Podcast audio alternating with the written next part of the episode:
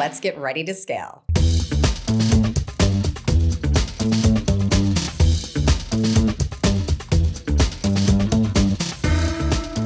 Larry, take the wheel and tell us what we need to know.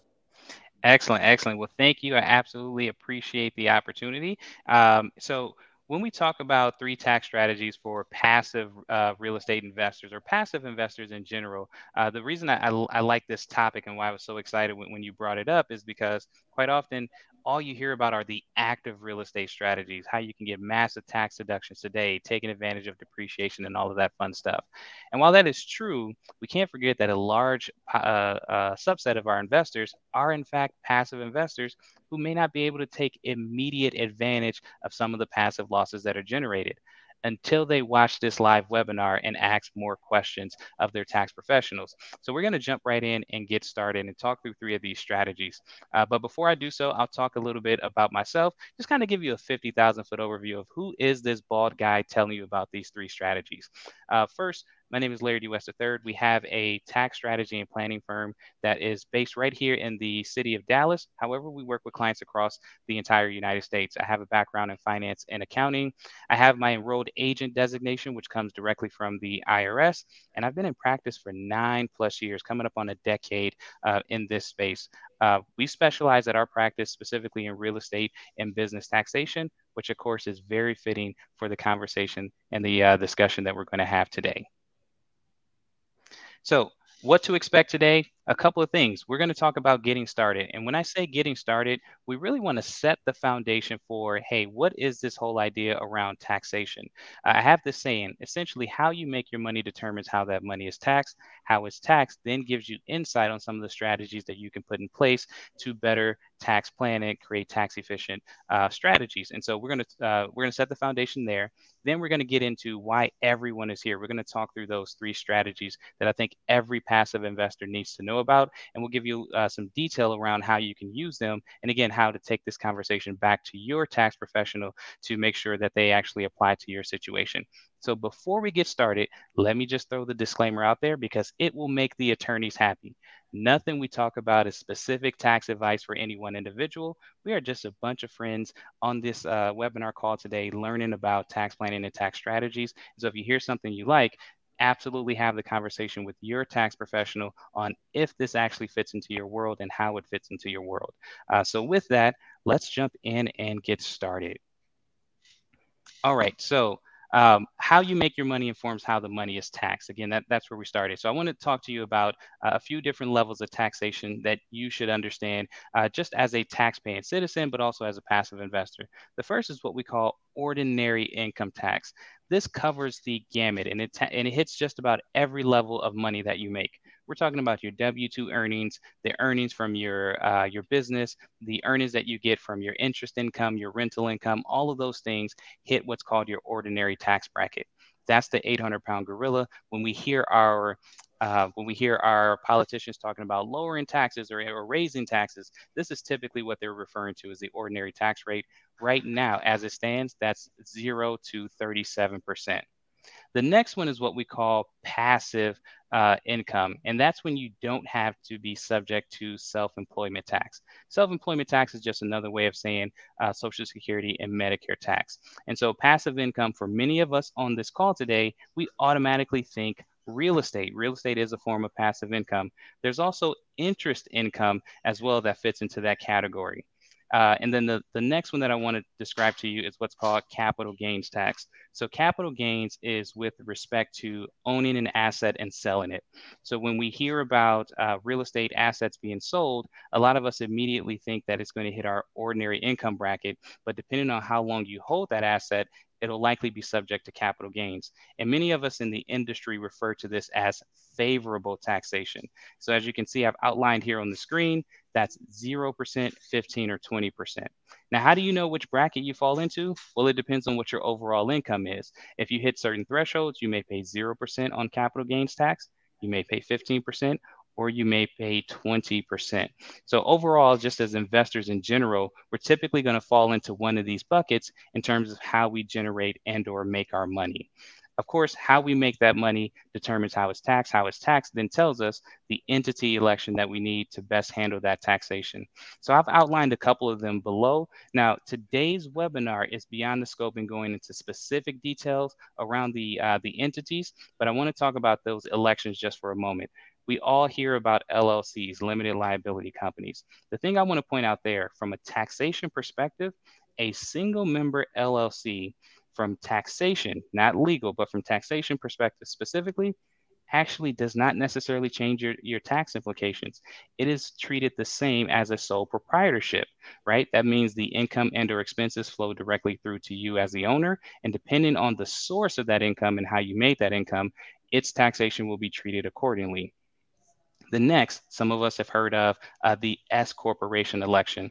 The reason I have that here is because a lot of people on this webinar are real estate investors. And I like to make a point when we look at buy and hold real estate, actually owning the asset and holding on to the property, we typically don't advise that it's held under an S corporation. It destroys some tax advantages and it's very hard to move that property in and out of the uh, entity accordingly. And so if you are invested in real estate, buy and hold, holding on to the asset, make sure you talk with your tax professional and your attorney about your specific structure. And if you are purchasing real estate under an S corporation, again, specifically buy and hold here, you may want to rethink that or have a deeper conversation with your people to make sure you're structured appropriately.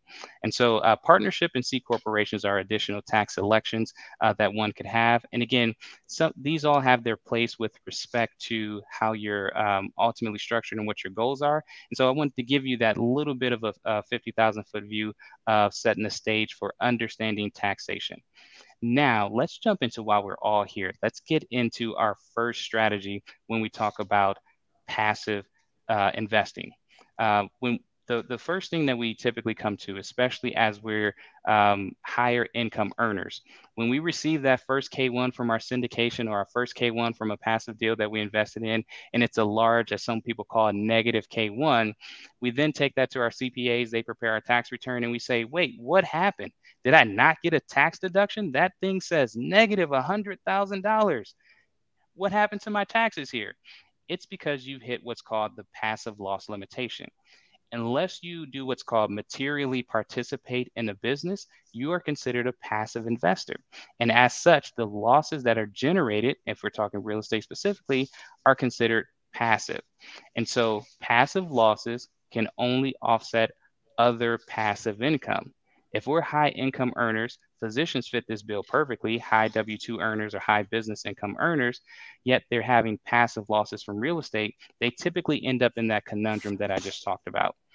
Because you have the passive loss limitation, what I've outlined are three ways um, uh, when, to use those passive losses right here today, where you don't have to use them as what are called suspended losses. The first is what's called is, is we look at cash flow over appreciation, and what I mean by that is if we're already investing in a passive real estate deal, that being a syndication, and it's producing large passive losses for us. Part of the strategy here could be to go and acquire other real estate that you own directly that has more of a focus on a higher cash flow volume and may have a lower basis. What does that mean? It's buying property that doesn't necessarily cost as much, that cash flows really well, and that those typically don't produce passive losses. They produce passive income. But when you marry those two together, you've got positive cash flow from your real estate holdings that you have, and the basis is low. So you've got positive income coming from over there, but then you've got negative losses that are coming from your syndication. Well, those two things come together. And what, what you've essentially done is made more money, but not necessarily increase your tax bill. Because remember, passive losses offset passive income. Your real estate that you generated that is cash flow focused is being offset by the other real estate that you uh, generated with the passive losses, which has more of the appreciation play over time. The next thing to consider is exiting and selling. You may have some positions or you may have some properties rather that you're holding on to that it could be the perfect time to sell. Now, of course, you have to assess the market, and we have all kinds of uh, opinions about the market we're in now and where we're headed. That's not what we're what we're dialing in on here. We're talking more about the concept. If you're in a position where you have massive passive losses and you have property that has appreciated that you could possibly sell, but you don't want to pay the capital gains tax, well, guess what? those passive losses that have been generated from your real estate can help offset the capital gain from selling a property that you hold that is appreciated over time. Again, putting you in a situation where you're flush with a little bit more liquidity, you've not increased your tax bill as much, and you've used those passive losses from your investment to offset the capital gain from the property that you're holding. The next one is invest in a business. This goes right back up to point number one. This is where passive losses offset passive income. If you are a part of a business, perhaps maybe it's a family business that someone else in your family owns and operates primarily, but you're a silent partner, you're an investor, you don't materially participate, you don't make managerial decisions. You're a limited partner there, but it's a business that cash flows. Similar to our first example, where you have the real estate income that cash flows, this could be a business that cash flows accordingly. And then you've got massive passive losses from your real estate investment, your syndication, or your fund that can offset the cash flow, the positive cash flow that you're getting from the other business that you invest in. So when we bring this strategy full circle, the point here is there are ways to use your passive losses today to where they don't have to be suspended and carry forward into the future. You can, again, focus on cash flowing properties that have a low basis, meaning a low purchase price, a low renovation price, but they cash flow exceptionally well and use your losses to offset there. You could sell a property and use your passive losses to offset the capital gain, or you can be a passive investor in another business in which you don't materially participate. And again, use your passive real estate losses to offset the income from uh, from that business. So that's the the point of strategy number one. Uh, now let's jump over into strategy number two, real estate professional status. Now this is a hot button issue because it gets a lot of traction online. There are tons of Instagram videos, TikTok videos, LinkedIn videos that talk about being a real estate professional. And we spend a lot of time in our field uh, making corrections here. And so I want to spend some time talking about how do you properly qualify as a real estate professional? And then also, what does it take to use the real estate professional status specifically to um, when you're a passive investor? So the first the first thing to understand is you need to have you need to spend at least 750 hours in a real property trade or business. That's doing something in the real estate space specifically. That could be real estate sales that could be real estate investing that could be uh, property uh, management that could be uh, development that could be a multitude of areas. As long as the, the core focus is real property trade or business you need 750 hours in that space. The next thing you need is to spend more than half your time, more than 50% of your time in this real property trade or business that you materially participate in. So, for those of us who have um, primary businesses that we own and operate that have W 2s, we kind of run into this conflict where we are not necessarily able to qualify because more than 50% of our time is spent over there in that business and not necessarily in the real estate business. But if you are able to hit marker number one and marker number two, there's a third element that's often forgotten um, or often misused, and that is you must materially participate in your rental portfolio. Okay, so that means you actually have to own your own rental portfolio in order to successfully deploy this real estate professional status. Now, when you do this on the active real estate side, which is what uh, a lot of folks do, uh, then you're able to use potentially, excuse me, use those losses to offset your other active income. But when you're a limited partner, it's a bit harder for you to do what's called materially participate there's a whole seven part test that the IRS has in terms of material participation. Um, when you're a limited partner, i.e., a passive investor, there are only three of those tests that you can use in order to possibly use those losses to offset uh, your other income. Um, that the first test is spending at least 500 hours uh, materially participating in the business. The second one and this is number five on the uh, on the seven part list is participating during any of the five preceding taxable years and then of course the last one is um, uh, it has to be a personal service activity, excuse me, in at least three of the last five years. And so you have to hit those markers. That's test number one, five, or six. So if you want to use real estate professional status as a passive investor and you're a limited partner inside of your funds and syndications, you want to make sure you hit all of these markers. And this is why it's important to work with your tax professional specifically, because there are a lot of assumptions around what actually constitutes the activities to meet this standard and quite a few of them are absolutely wrong. Uh, and this is not one that you want to mess up. Now, if you are able to get this and you are able to perfect it, this opens the door to those large losses that were inherently considered passive to possibly flow through and offset uh, your other active income. And again, if nothing else, it still offsets your other passive income. But real estate professional status can be a very powerful tool for you to use as a passive investor specifically. Um, one more thing to note the IRS does require that you materially participate in each of your real estate holdings. That means each individual holding needs its own level. Well, there is a uh, there is a unique rule or unique provision where you can do what's called a grouping election.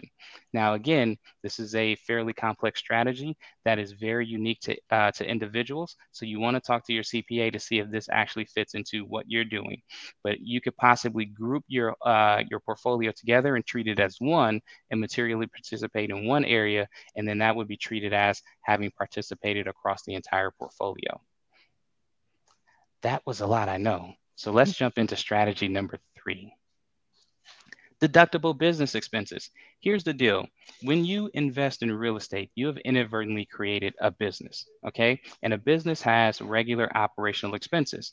I want to talk, before I jump into the things you see on the screen, I want to talk about the five things uh, that we tell investors all the time or business owners all the time that constitute a reasonable tax deduction. Number one, it has to have business purpose. That means the deduction that we're taking has to be related to the business in some aspect. You cannot deduct pers- personal uh, expenses. Number two is it has to be uh, ordinary. That means when we look at this type of business, this real estate investing business that you have, other businesses ordinarily incur these same types of expenses. Number three, it has to be necessary, meaning you have to incur the expense, expense in order for you to generate income and turn a profit. Number four, and perhaps the most important of all of these, is it has to be documented. Document, document, document. That is the name of the game for tax planning and tax deductions going forward. If you can't document and substantiate the deduction that you're taking, well, it likely can be and will be denied in the event that you're facing an audit. So, just to recap those top four that's business purpose, that's ordinary, that's necessary and document. And the last one is a bit more subjective, but very important to understand. It has to be reasonable.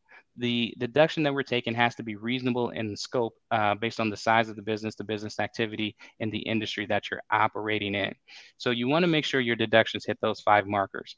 But if you're running a real estate investment company, passive or otherwise, there are other deductions that you can take um, uh, to uh, inside of your business. I've listed a couple of, of the obvious ones at the top here advertising, cleaning expense, uh, interest expense, insurance, uh, repairs, and so on. Those are things that are obvious uh, and, and point to the business.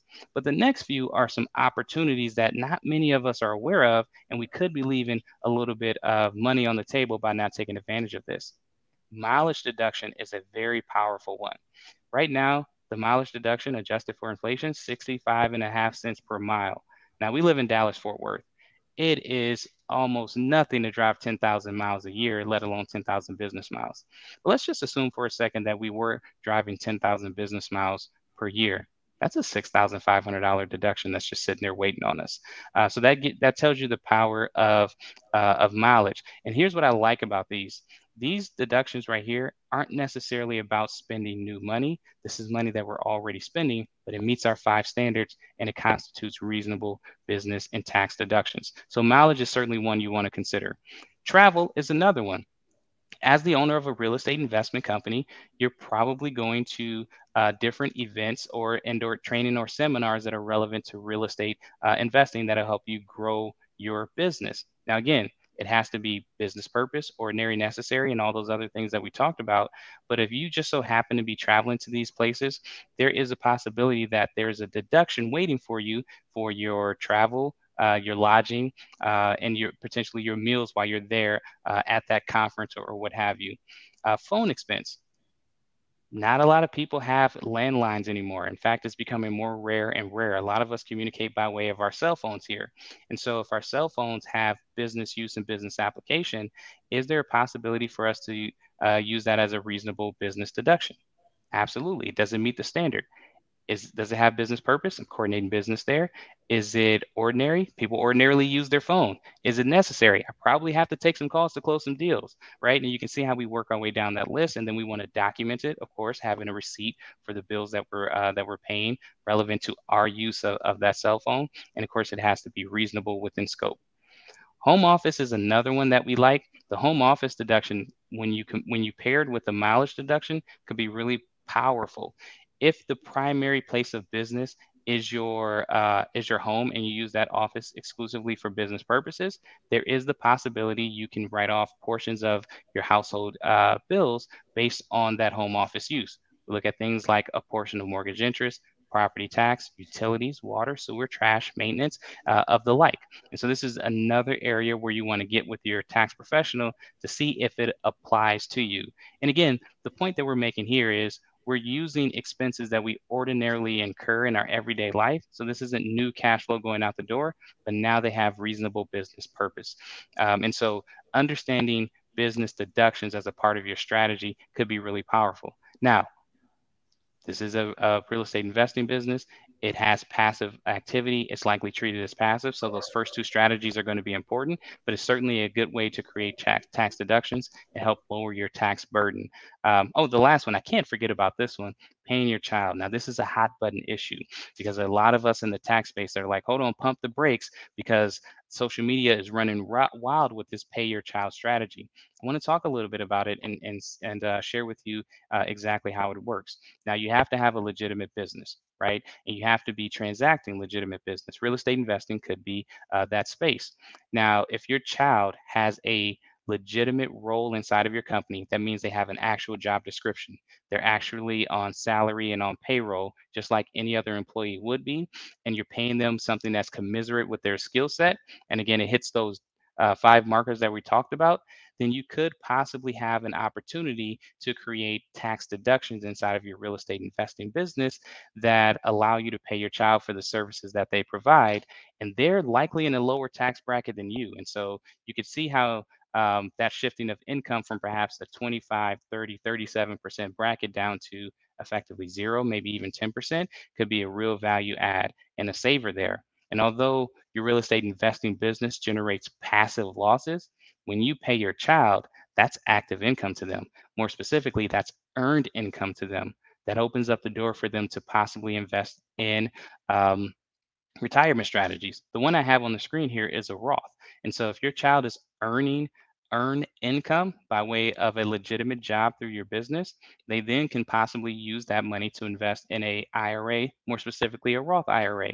They're already getting tax efficient money they're uh, by way of their tax bracket being super low, and then they can use that to invest in a tax vehicle that grows tax efficient, grows tax free over time, and comes out tax free when they hit retirement age could be a very powerful wealth building strategy. So to bring strategy number three full circle, this is all about making sure we take full advantage of reasonable business deductions for the real estate investment company or just the investment company that we're running in general. Those are our three points there in terms of strategies for passive investors.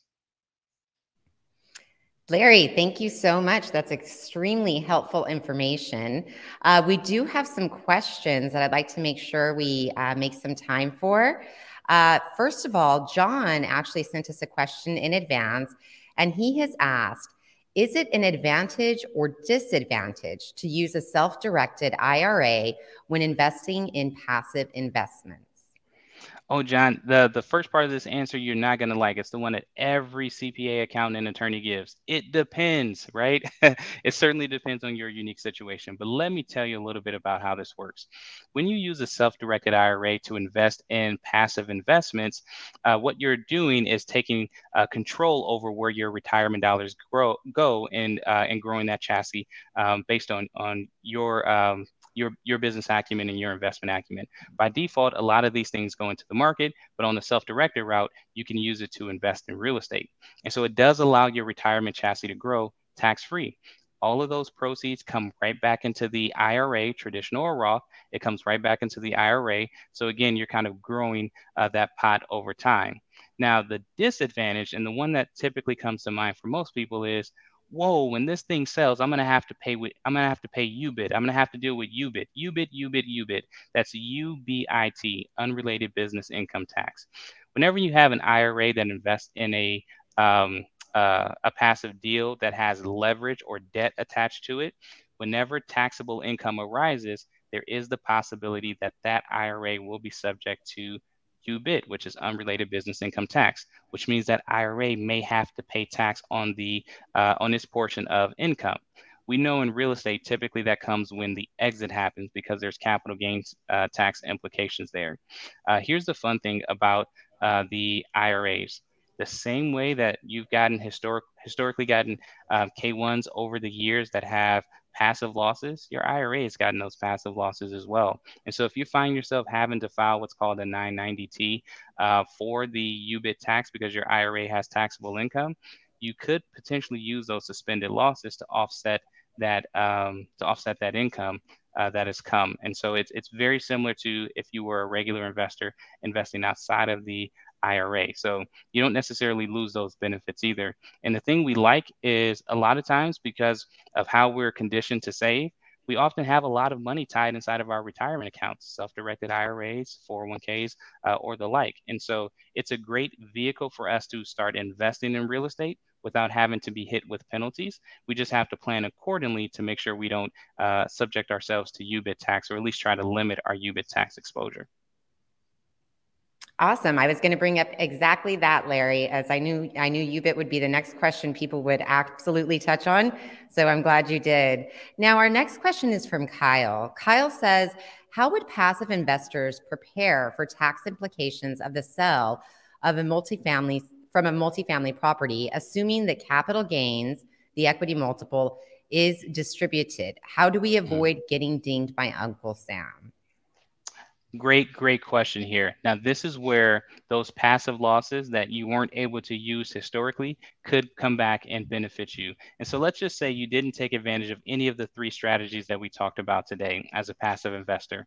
Typically, the losses that you've uh, accumulated over the years that you weren't able to use, they're what are called suspended losses. And so they're locked away until you can use them at some point in the future when the property sells, that's a perfect time to unlock those losses. And so if you've amassed a, uh, a treasure trove of negative K1s, I'm going to use that terminology over the prior years, and then a deal sells and there's cap the capital gains are distributed. Well, now you can unlock those losses that you couldn't use one, three, five years ago throughout the whole period. And that becomes an avenue for you to offset the capital gains uh, that you're going to receive from the property uh, that just sold. The other thing to keep in mind is the tax system rewards investors. So that is code for keep the dollars flowing, keep the dollars invested. The moment you take the money and run, so let's just say the, the gains are distributed and you do nothing else. The moment you take the money and run, there are going to be tax implications there, but there's always going to be an opportunity to do some tax planning if you consider reinvesting. So that could be, just as an example, going and finding another deal, having a cost segregation study run on that deal, massive deductions that'll flow through to you. And then you rinse and repeat the same strategy all over again. Uh, so the point there is that you're not stuck with the capital gains tax. Sorry about that. The point there is you're not stuck with the capital gains tax, passive um, losses from those K1s, or just reinvesting those proceeds in another deal could be avenues that you explore. Excellent. Thank you. Very good advice. Um, now we have another question for you, Larry, from Janelle. She is asking, let me uh, expand this message here. If you purchase a business but don't manage it, i.e., you have a manager and a team in place to run it uh, with you as the owner of the business, does this allow you to use your real estate uh, LP passive losses to offset the income from this business? great question. So I, I, have to go back to the initial answer that no one likes. It depends. And so when you say you, you purchase it, but you have a manager that's running it and, and different things like that, there are there are different levels that we have to understand the scope of this thing to really get a feel for what your participation, your material participation specifically is inside of this business to better determine if it's truly uh, passive. The fact that you're the only owner of record could create some uh, some issues and some implications there. So it's not a sure thing, and that's why you want to sit with the tax professional and or the attorney to make sure we outline that thing appropriately for you to possibly use those pa- to position you as passive in the business and use some passive losses to offset that active income. Um, but there, it, it's it is a bit of an uphill battle there. So I don't want to make the assumption that hey, I just go buy this thing and insert a manager, and I'm completely out of the uh, out of the rink here. Uh, there are other uh, facts and circumstances that we'd have to address. All right, excellent. Thank you, Larry. Um, now, that seems to conclude the majority of the questions that have come in thus far. If any of you have any additional questions, please feel free to submit them in under the Q&A tab in the events section. Um, also, I think one of the things that I am a little bit curious about, and I'm sure some other investors are as well, is just a reminder that we are now beginning to phase out, unfortunately, bonus depreciation. Uh, do you have any advice that you would give investors um, in how best to kind of build a strategy around anticipating the fact that this depreciation is going to be phased out over the next several years? Yeah, absolutely. Uh, right. And so th- this is this is again a, a, huge deal. This year we've dropped 20%, and so 80% of bonus depreciation. Uh, next year is going to go down to 60, uh, 40, and, and ultimately down to, to 20. And here, here here's the big thing to understand. It's still a pretty good deal, right? We we haven't always had 100% bonus depreciation. Uh, there there were levels and exclusions uh, in prior years, and so the from from 20 18 on up until now, we've had a, a pretty solid run, but we're still in a, a, really good position. And so you don't let the tax tail wag the dog. If it's a good investment, it's still a good investment, and you still want to consider it uh, with whatever criteria you use and go in, and then you can do the tax planning on the back end with your uh, with your tax professional. And so I think that's the biggest thing is don't look at it purely as a tax play because that's when you don't get the most favorable outcomes that you're looking for. You want to look at it for its investment, um, evaluate the investment on its own merits, excuse me, and then let the tax implications come in afterwards. Uh, but the other side of that is uh, you still, again, are in a good position. 80% is still better than zero. So um, continue to roll. Excellent. And I've heard you say it before, and, and I'll repeat it again. Do not let the tax tail wag the dog. I love that. Very interesting. All right. Well, Larry, thank you so much. Uh, do you want to just share with uh, our participants today uh, how they can contact you if they have any further questions? Yep, absolutely, absolutely. My email address is right there on the screen, uh, so you can reach out to me. But you also see our company website. So if you visit pb-strategies.com, there's a huge blue button on the top right-hand side that says "Become a Client." You you click that button and schedule a discovery call, and our team will sit down and chat with you, see if it makes sense for us to work together. Awesome. Very good. Well, for those of you that uh, joined us today, thank you so much. We will be doing these webinars every month moving forward. I am excited to announce that next month we will have the chief global economist from CBRE joining us, uh, which should be extremely interesting, especially given the uh, dynamics and the volatility of some of the things that we've seen in the market lately. Uh, so make sure to join us next month. Uh, Larry, thank you again for uh, coming on the show. We definitely appreciate it. And uh, we will see you all again next month. Thank you. This podcast is a part of the C Suite Radio Network. For more top business podcasts, visit c-suiteradio.com.